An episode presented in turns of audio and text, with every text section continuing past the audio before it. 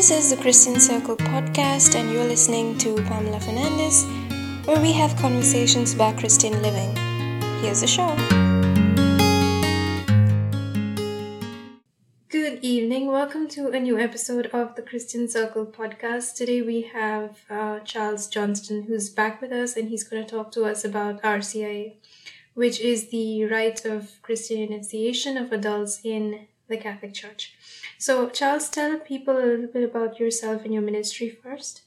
My name is Charles Johnston, like Pamela said, and uh, I run. I have a website at now that I'm catholic dot com, and I'm also very active on uh, Facebook. Now That I'm Catholic on Facebook, uh, I am a uh, an adult convert to the Church, and I actually went through the R C I A process. Uh, I say it's like six years ago now, I think, five or six years ago. And since that time, I've come back uh, and been a sponsor. Now I'm on my fourth fourth sponsorship right now. So helping another person through the through the process, kind of walk with them, answer questions. Uh, and we'll get into that too, what a sponsor is and everything.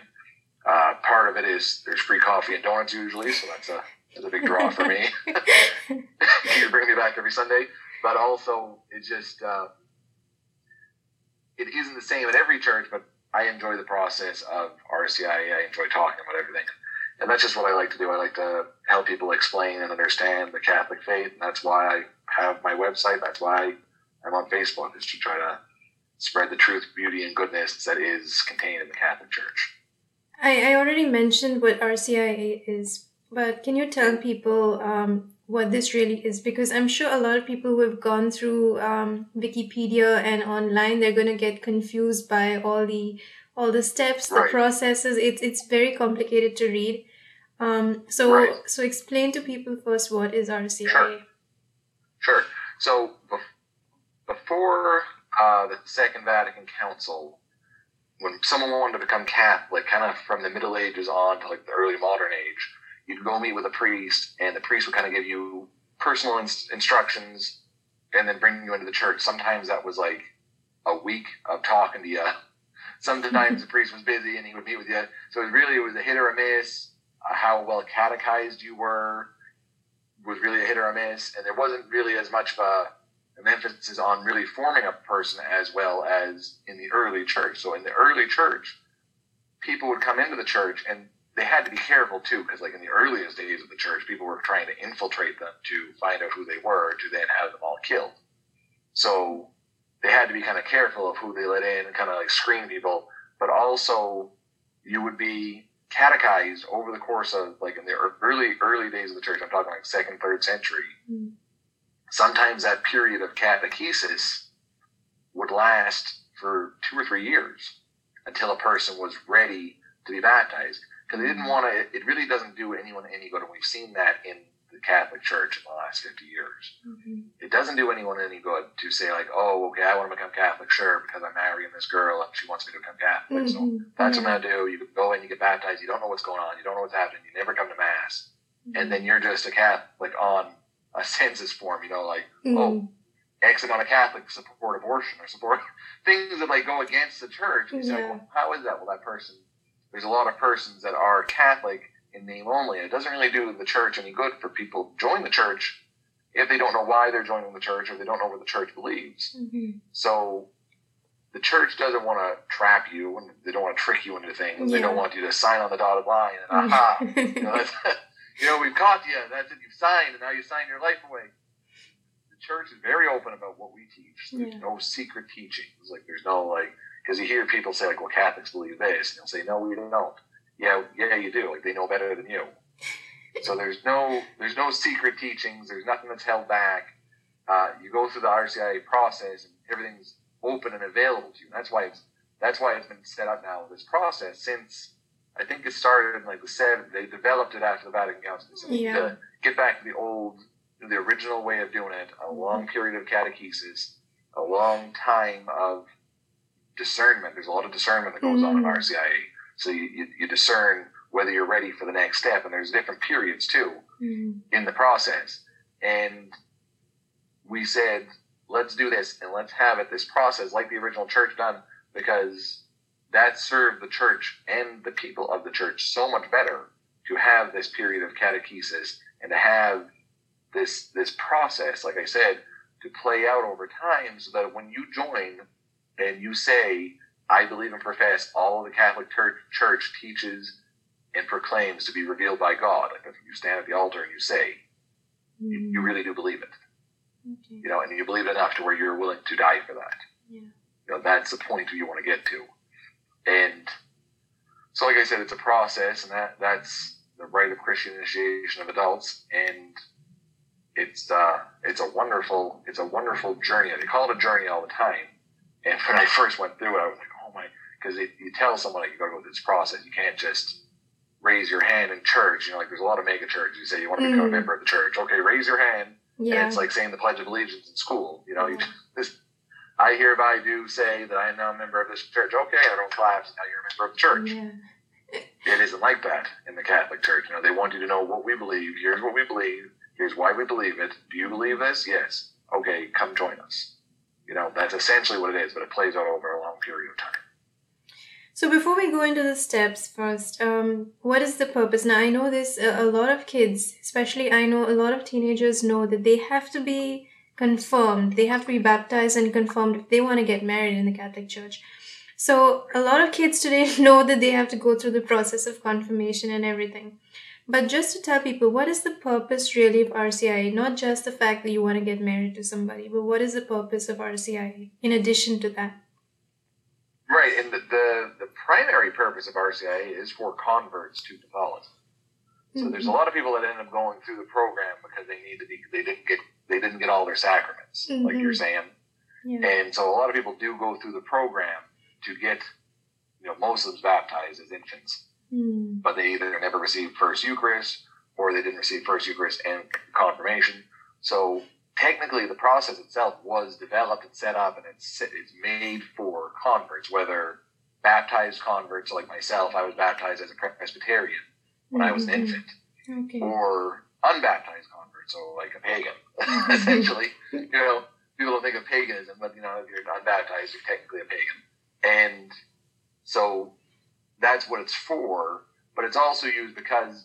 because generally the people that are not confirmed and haven't received Eucharist are also uncatechized. Mm. So they go through the program with the converts, and, you know, because it's beneficial to everyone, even yeah. lifelong Catholics that go through the program as a sponsor, it's beneficial to them too. Mm.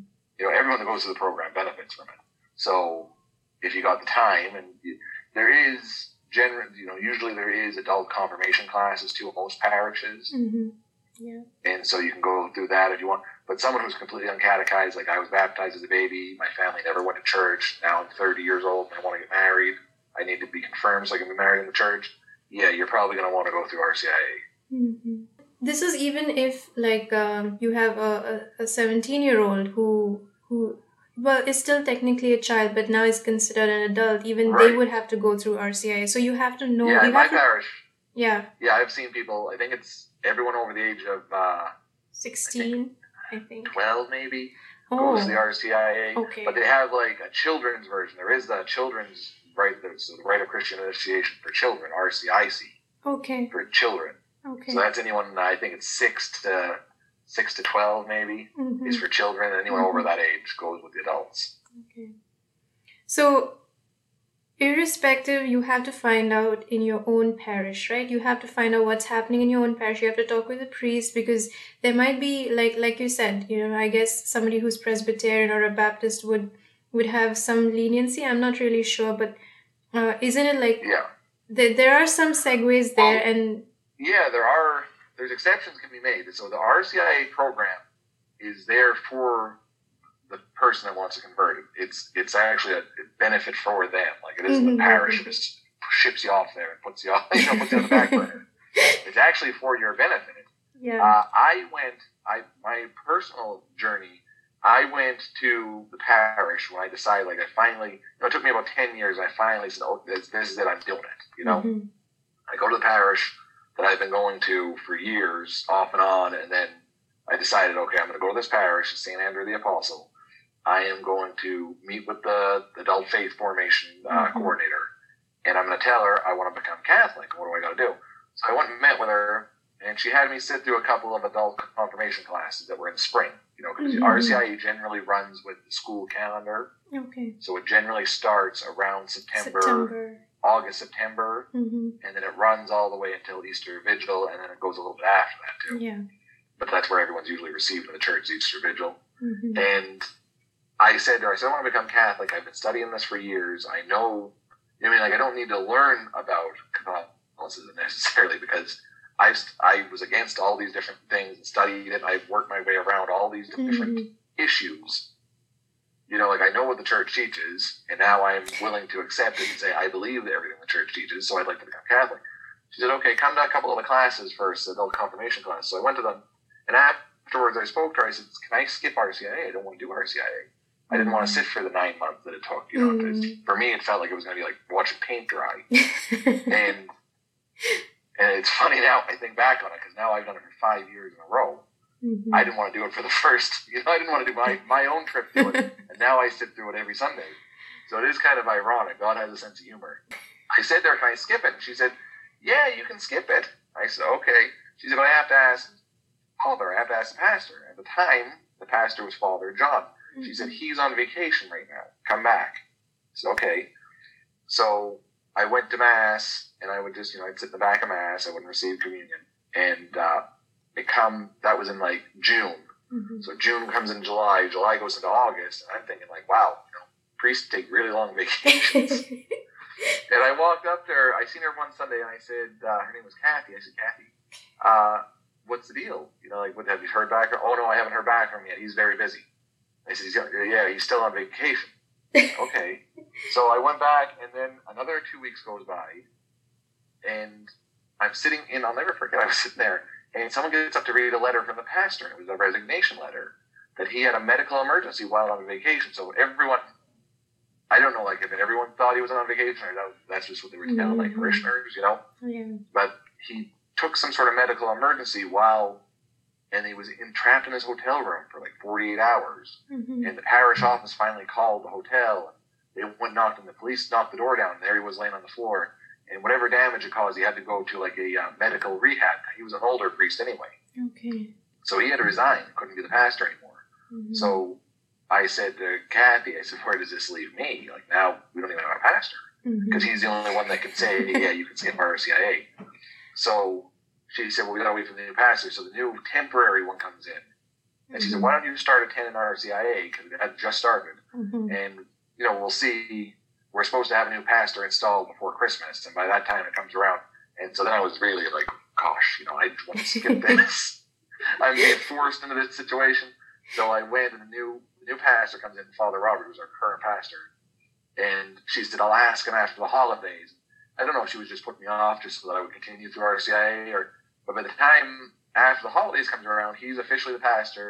He can give me this dispensation and just bring me into the church right then and there mm-hmm. if I wanted to. Mm-hmm. And she said, do you want me to ask Father Robert? I said, no, don't ask Father Robert. I love, I love what I'm doing here. I'm really enjoying this. Like, it wasn't so much that I was learning new things. Like, you know what I mean? Like the dogma of the Immaculate yeah. Conception.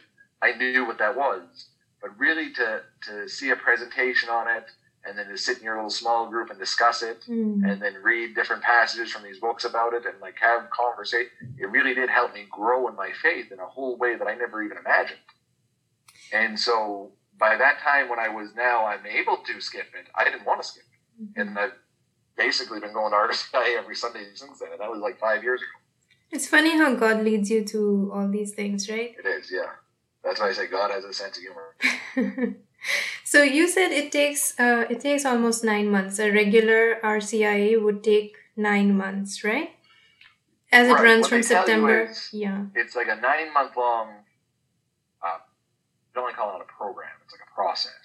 Mm-hmm. So it's like this nine month long. Some churches have a year round uh, R C I A, so it's constantly running every Sunday. Mm-hmm. Uh, my parish does it. Well, I'm in Arizona, and so, you know, July and August, everything pretty much shuts down. Like all, because okay. a lot of people leave, go out of town, just get away from the heat. And it goes uh, to like the end of August, September, all the way through to Easter Vigil. And Easter Vigil is traditionally the date that new people are brought into the church. Mm-hmm. So that's why it goes till Easter Vigil. Uh, but if you're going through the program and you get to uh, Lent, you know, where you get to Holy Week, and you're mm-hmm. just not sure. You don't have to, like, there's no point to where you pass this point and now you have to become Catholic. Mm-hmm. Like, they're going to throw you in the order and sink or swim. Mm-hmm. It's, you get to Holy Week and you decide, like, you have cold feet, or for whatever reason, you just, you know, you can't accept certain teachings of the church and you want more time. There's some people that go through the process for, you know, two years. Mm. And so that can, that can be you. Some people, like myself, want to circumvent the whole process, and some mm. people do. I think Scott Hahn went to his priest to talk to him like two or three times and then became Catholic. Mm. Like, he didn't even do any kind of program. Okay. But, so it depends on where you're at mm. personally. Mm-hmm. But generally, it, it, the most, ninety-nine percent of people, it will go September to Easter Vigil. And it's like a discernment process, right? In the end, it's like any life-changing decision or any vocation uh, that you decide, you right. you have to discern before you go. Yeah, you're, I mean, it's a it's a big decision. You're you're saying, because like I said, you're going to stand at the foot of the altar, and you're going to say that you believe everything the church teaches without reservation. You know, it's not, I believe this or that, and kind of, I kind of believe in the virgin birth, but it might have been allegorical. No. Jesus was born of a virgin. Yeah. He suffered upon, under Pontius Pilate, died, buried, the third day he rose again. If you have a problem with anything in the creed, you really shouldn't say, I believe and profess mm-hmm. everything the Catholic teaches and proclaims to be revealed by God. That's, you know, because then you're you're you're swearing to it, you're you know, giving an affirmation to a lie, basically. Mm-hmm. So you don't want to do that. You don't want to do that under any circumstances, especially st- standing at the foot of the altar in your church, mm-hmm. in front of your priest. Like, that's just not a good way to start out your new faith life. Uh, but it is. It's a, it's a lifelong decision you're making. It's not, you're not just joining a club, or you're not just taking mm-hmm. this class here, you know, you know, an elective in college. This is a, a life-changing, life-altering decision that you're going to live by this new, you know, code, basically. Mm-hmm. And so you don't, so like you said, there is, there's discernment, there's discernment steps built into it all the way through, okay. all the way through the process. And they want to make sure that this is something that you're committed to, because it doesn't do you any good. It doesn't do the church any good for you to be a, a lukewarm Catholic. So in a way also, uh, it, it's, it speaks to the universality, right? In the sense that what you learn in America in R C I is not any different from what you're going to learn in R C I in Asia or in U K or in Australia. It's the same fundamental doctrine. It's the same catechesis. Whichever parish right. you may go to, it's the same thing, the same curriculum. Yeah. Well, no, the curriculum does do it. The core of it will be the same. Yeah. Because it's the universal church and it's the deposit of faith you're learning. So you're learning about scripture. You're learning about doctrines and dogmas. But even just in my parish, I've seen them change up the curriculum a few times now. Mm-hmm. You know, uh, when I went through, we read a big, thick red book, and it's called The U S Catechism for Adults. And I really like it. Each chapter has a, a, a saint. It's usually either an American saint or a saint that's kind of like connected to America, mm-hmm. you know, to kind of speak to you as, as an American. Mm-hmm. And then it and it's, goes with whatever the topic is, and then it talks, it has sections from the catechism, and it has kind of like a workbook, and it was a good way to learn, you know, details about the faith. Then uh, a couple of years later, we switched it up to reading, uh, it was a book, mm-hmm. That Nothing Should Be Lost, by Father Paul Scalia. Okay, yeah. That is a great book. Uh, and it was just kind of a book on Catholic doctrine. Okay. And we would read a chapter of that, and then we would read a chapter of a book by Father John Ricardo, and then read a chapter of something else, and that was like what we done every week. Mm-hmm. I did like that, but I didn't like it as, it wasn't as systematic, I mean, as like reading this, the other thing was more like a textbook, you know, so mm-hmm. more, more like you were learning from a textbook. And for me, I like that better, but you know, everyone's different. But yeah, you're learning the same thing, it's just different ways of teaching it. So just to break it down to people, how does this work? I mean, what is the format um, Sunday to Sunday, and um, what are the steps? Right. So the, the first, uh, there's the first period, and uh, it depends, it's called the, the pre-catechumate, mm-hmm. or a period of evangelization. So during that first period, that usually runs from the beginning of, uh, the beginning of the process to... It usually runs from the beginning of the process to the rite of acceptance. The rite of acceptance is right around the beginning of Advent. Okay. So there's that that period, and that period is just a lot of basics, uh, like the Trinity, you know, the, the virgin birth, uh, what is sin, mm-hmm. you know, what is grace, kind of just like the basics, basics of, yeah. you know, the, the foundations of Christianity in general and Catholicism in specific. And then that period lasts, like I said. Now that period technically can last for years. For me, the, the period of the pre-catechumen and evangelization was over ten years long, because mm-hmm. from the time you start investigating things, yeah. really, you're being evangelized by the church, you know? Mm-hmm. And so for me, it lasted a long time. For most people, it lasts three months, four mm-hmm. months.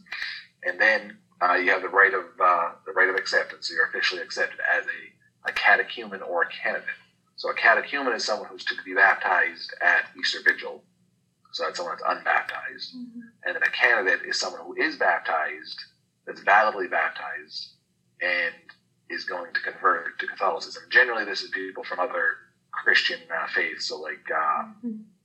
uh, like Eastern Orthodox or uh, Protestants, you know, evangelicals, people like that, mm-hmm. who would come in as candidates. I was a candidate. Uh, as long as you're validly baptized, a valid baptism is, you know, with water, and then uh, in the name of the Father, Son, and Holy Spirit. Mm-hmm. So really, you know, basically, that's all you need to be validly baptized. Okay. So anyone that's like uh, Unitarian wouldn't be a valid baptism because they don't believe in the Trinity. Uh, Mormon baptisms aren't recognized. Jehovah's Witnesses, and there's like Oneness Pentecostals that don't believe in the Trinity either. Mm-hmm. So as long as it's a Trinitarian formula with water, valid. Okay. And the church recognizes it as valid, and Saint Paul said there's one baptism, so you don't get re-baptized. Mm. Uh, and then that's the period of the catechumenate. catechumenate. So that's that's probably the shortest period, because that lasts from around the beginning of Advent to the beginning of Lent. Mm-hmm. And so I think generally, what is that? I think Lent starts two weeks this year. Yeah. So it's usually about a two-month long It's like a two-month long period, like January and December, basically. Okay. And, but before you do that, so the rite of acceptance, when you back up for a second, at the rite of acceptance, before you do the rite of acceptance, you basically get asked, you know, do you want to continue? Mm. Is something, you know, do you feel like you've learned? Do you feel like you've grown in your faith? Do you feel like you've deepened your relationship with Jesus Christ? Um, and, you know, there's these questions they ask you. When I went through it, they actually gave me a, like a, a test, and I said, you know, is there a pass fail on this? Like, you're like, what do I gotta, what do I gotta get? And they said, no, there's no, there's no grade. It's just see how, you know, kind of like uh, evaluate, you know, mm. see how you're coming. Uh, now, uh, and see, it's the team members that do the, the kind of the, the discernment things, not the sponsors. I'm generally a sponsor, mm-hmm. so the team members kind of discern with the the person that's going through it. You know, you're ready for the next step. Mm-hmm. Uh, then, so the catechumenate lasts from the rite of acceptance, which is like the first of December around then, to uh, Ash Wednesday, essentially, till the rite of election. Mm-hmm. The rite of election usually takes place on the first Sunday in Lent, I think it is. Mm-hmm. I might be off on that a little bit. But that's where, so that catechumenate, you get deeper into the teachings of the church, the more specific things, uh, more on prayer life, more how to pray, why we pray, you know, like things like that, like how to go to confession. There's a lot more, there's a lot more specifics being thrown out there now during mm-hmm. the catechumenate. So the first period is like a, a foundation of Christianity. There's like really basics. Then the second period is more specifics, how to live this life as a Christian, mm-hmm. you know, like how to pray, go to mass, what mass is about, all that.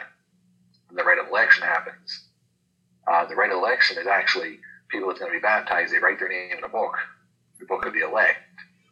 And the, the parish priest sends that book, then you take that to the cathedral. And mm-hmm. all the people that's going to be baptized at Easter Vigil and the whole diocese meet at the cathedral. Mm-hmm. And the bishop accepts the book of the elect. And this goes all the way back mm-hmm. to the second century, first century. And your names are enrolled in this book that they keep at the cathedral mm-hmm. that this is the elect of God who are going to be baptized. Mm-hmm. Like, you know, when you read in, uh, I think it's in uh, Revelation, Revelation, the yeah. book of life, the Lamb opens his book, that whose names were written in the book. Yeah. This goes all the way back to the earliest days of the church. And they, that's the elect the people who was baptized, so I was a candidate. I wasn't uh, I wasn't a catechumen. Okay. So I go to a thing called the Rite of Continuing Conversion. So okay. It's essentially the same thing, but you don't have your name written in a book.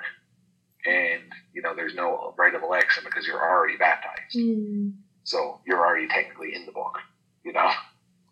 But uh, after that is a period called the period of purification and enlightenment, which pretty much corresponds to Lent. So it's just Lent for R C I A. Mm-hmm. And it's everything you think of as Lent is going on with the R C I A. So there's a lot more prayer. There's usually a couple of Saturday retreats mm-hmm. at my parish, uh, one one Saturday retreat, okay. uh, where it's like an all day, and they talk about like the four last things, you know, heaven, hell, death, mm-hmm. heaven, hell, uh, the judgment, mm-hmm. the last judgment. So it really focuses on kind of like dying to self, mm-hmm. our mortality, uh, eternity, like all these, like the really, like you're getting into the really meaty subjects now mm. during Lent, because you know, like the whole church is, yeah. and that goes from the rite of election, which is generally the beginning of Lent, till Holy Week, and then the last period is uh, everyone gets well, whoever's getting baptized, the Easter Vigil gets baptized, whoever's getting confirmed First Eucharist gets that, the candidates, and then after that is a period called uh, Mystagogia. Okay. And that's kind of like, that goes from Easter until Pentecost. And that's just, okay, now you're baptized. Now you're officially a member of the Catholic Church. So what's next? Mm. You know, we don't want to just baptize people, pat them on the back, say good luck, mm. and push them out the door, yeah. you know? Yeah. So this is kind of a, it's a, a lot of focus on the family life, on the domestic church, on, on uh, just continuing conversion, you know, like, so, you know, what do you think about all this? And a lot of focus on the sacraments, you know, mm. making sure people's continuing with going to Mass every Sunday, mm. going to confession regularly, receiving the Eucharist regularly. So all them kind of things, that leads up till Pentecost Sunday, and then that's when it ends.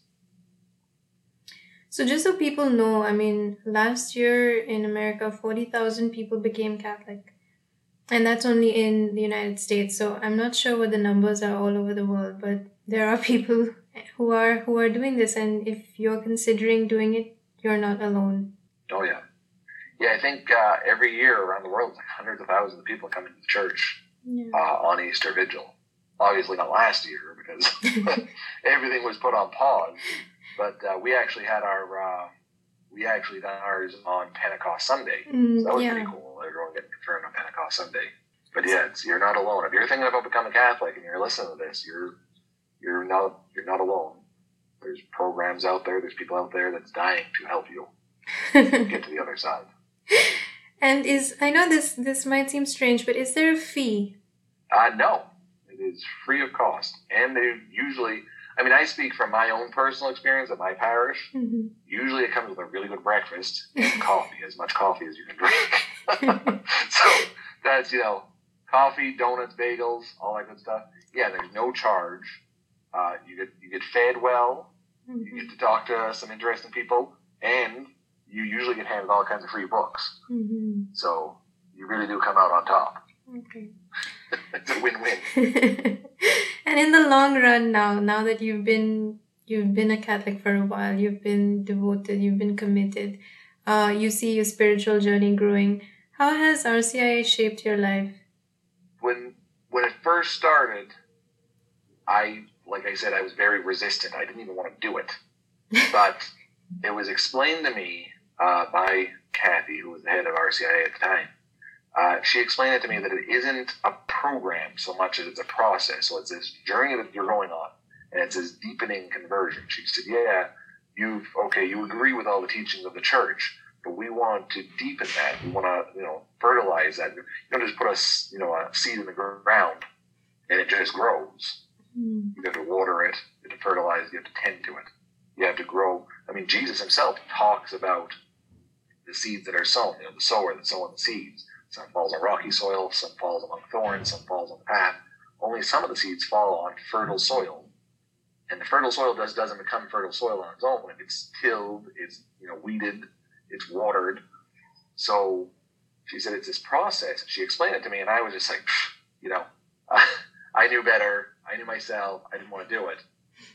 But looking back on it after it was over, I was actually upset that Easter was so early that year, because mm-hmm. the process ended early. Easter that year came uh, in like towards the middle end of March. Mm-hmm. Okay. And I felt like I was kind of getting gypped out of a few weeks of R C I A because it ended early. Uh, so yeah, I was very happy. And I, I seen this change in myself, and it was subtle. Uh, the way I liken it is, I know a lot about uh, people from history. I love history, mm-hmm. right? Like, I've been listening to podcasts lately about historical revolutionary figures, mm-hmm. uh, like Simone Bolivar, mm-hmm. right? So I know a lot about Simone Bolivar.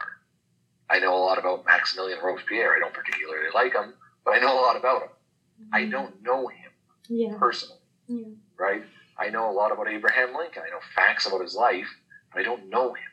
Mm-hmm. Before I went through R C I A, I knew Jesus. I knew about Jesus, mm. right? I knew who he was. I knew where he was from. I knew what he done and why we should believe. You know, I knew like the, the uh, bullet point presentation about Jesus. Like, I went to a power, a PowerPoint slide presentation, you know? After the process was over, I knew Jesus. Mm.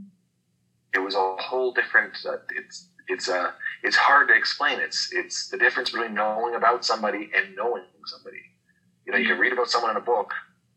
You can read the Bible. You can read every book, Catholic book published. And you know everything there is to know about Jesus Christ. Mm. But when you experience him, when you meet him, and I don't know where it was. I don't know when it happened. It was sometime uh, around, you know, during the period of purification and enlightenment. So around Lent, mm. the year I came into the church. It was sometime in that.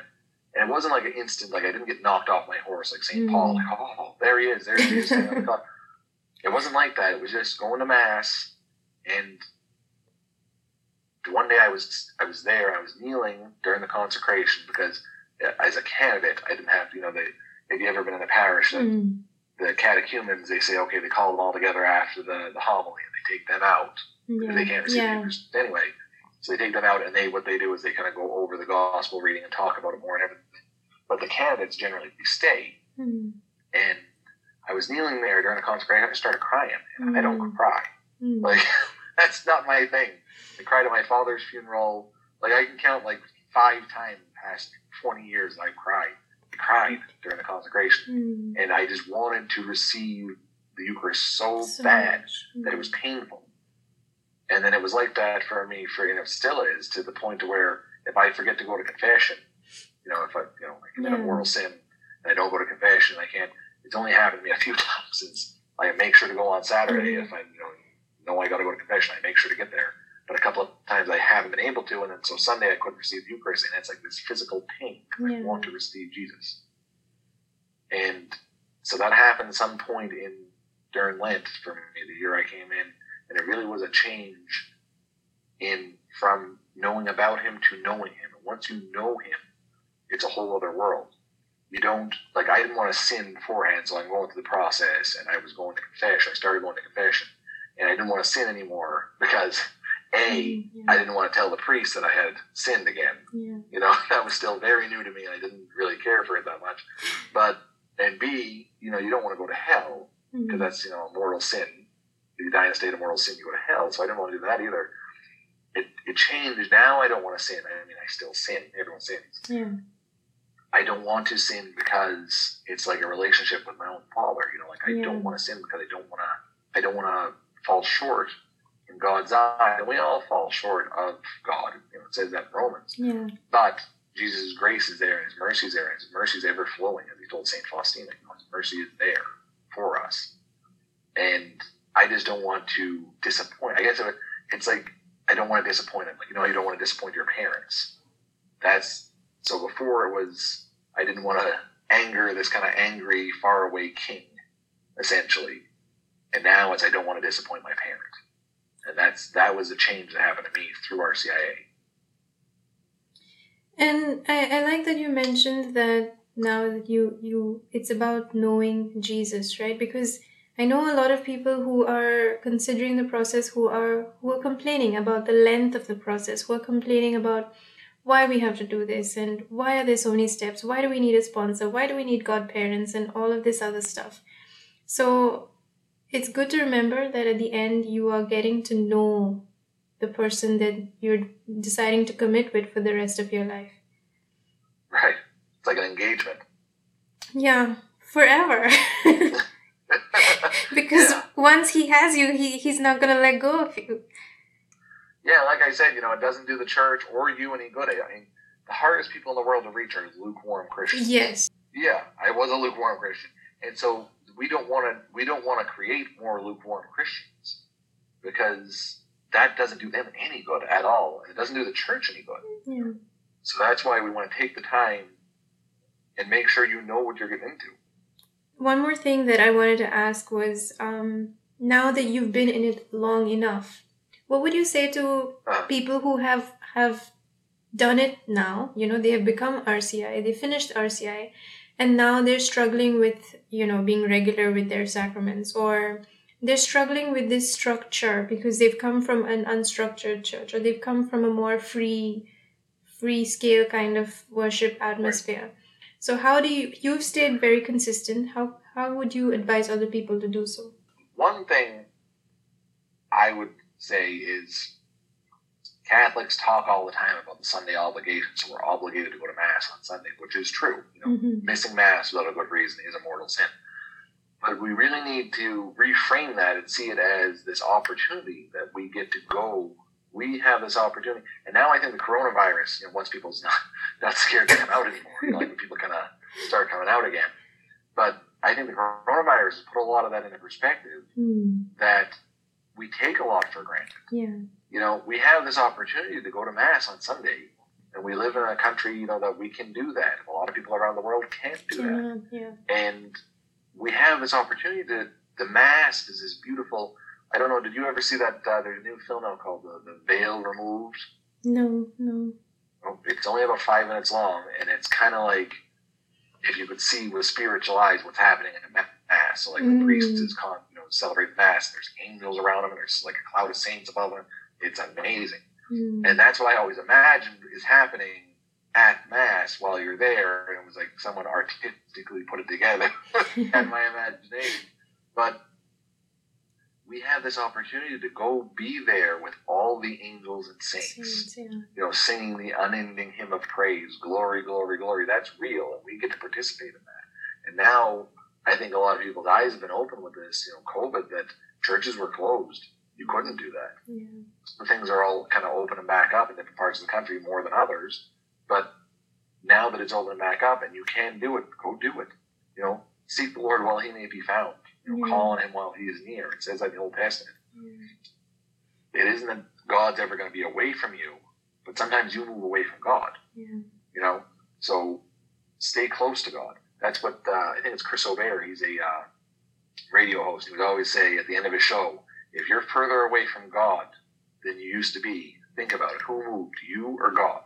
Mm. Right? Yeah. God's unchanging. God's unmoving. God's the same yesterday, today, and forever. Yeah.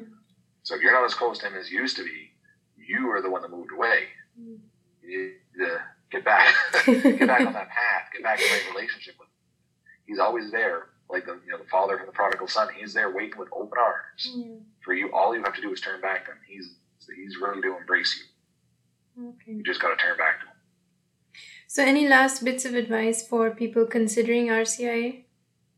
Any any encouraging yeah, push? Don't don't put it off for ten years like I did. uh, don't, don't do that. Uh, don't dread it as if it's some sort of, you know, bo- and, you know, I, I'm speaking from personal experience, and my parish happens to be amazing. I love my parish. Some, you know, experiences may vary. What do they say in the, uh, the drug commercials? You know, experiences may vary. So, you know, you might have, there's some parishes, and that's okay. Some parishes might not be that great. You can go, you don't have to go to your geographical parish. Mm. So, like, if you're in a small town, like if you're in Hackensack, New Jersey, and the parish you're going to is terrible, you can drive to, like, Clifton. You know, you can drive to another town. Mm. You don't have to go to that parish. Okay. So, find a good parish. Find one for you. Ask them about joining R C I A. It might be kind of late now, uh, this year, generally mm-hmm. what you usually before Advent. Uh, but you could always even just go and just start going to the, the classes and, and uh, just kind of follow the people through. Like, you can join them right now, and you're just not going to be able to receive the sacraments at Easter mm-hmm. probably, but you can still sit in on the classes and stuff. Mm-hmm. You know, like I said, nothing's a secret. Yeah, everything's out in the open. Uh, I would encourage people to do it, uh, to call your parish like right away. Get in. The devil is real. The devil's out there roaming about, you know, back and forth like a, a lion seeking whom he may devour, and he wants to keep you away. Yeah, that's like his primary. That's his prime directive: is keep people away from the church, because the church is, you know, Christ extended into the world. Mm-hmm. Keep you away from the church, keeps you away from the sacraments, keeps you away from receiving grace, keeps you away from heaven. Yeah. Right? So that's what the devil's primary goal is. And if you're having like drawbacks and things, and a lot of it might be your own personal, you know, anxiety about doing things, but a lot of it might be spiritual too. So you gotta yeah. pray about that and resist the devil and he will flee, it also says in the Bible. So pray about it, resist the devil, and become Catholic. Okay. Wow. So, that's, what I would, that's what I recommend to everyone. That's a very good endorsement. And uh, just just just to encourage people, Charles has also done another um, episode uh, with us on Lent. And uh, for those who are now looking forward to Lent and how to prepare and what to do and, and all those things, you can check out another uh, one of our other some of our earlier episodes that Charles did with us on yeah, Lent. It was our first episode together. Yeah, yeah. So check that one out for those preparing for Lent. And uh, Charles, let people know where they can find you online and um, wherever you are on the internet. Yeah, you can find me on now that I'm catholic dot com. And uh, I actually recently published uh, an article very recently, like two weeks ago, on R C I A. So you can check that out. Uh, and it goes through the whole process, kind of explains everything for you. Okay. Uh, and uh, also on Facebook, uh, just, you know, from the search bar now on Catholic dot com, and I'll be on Twitter until tell me I'm no longer welcome. So who knows? That may be sooner than rather than later. I know, I know. It's it's it's looking very likely. Yeah. Okay, Charles. So thank you so much for talking to us about R C I A and telling people all about this process. And uh, we hope to have you back soon. Thank you. Yeah. Thank you very much for having me.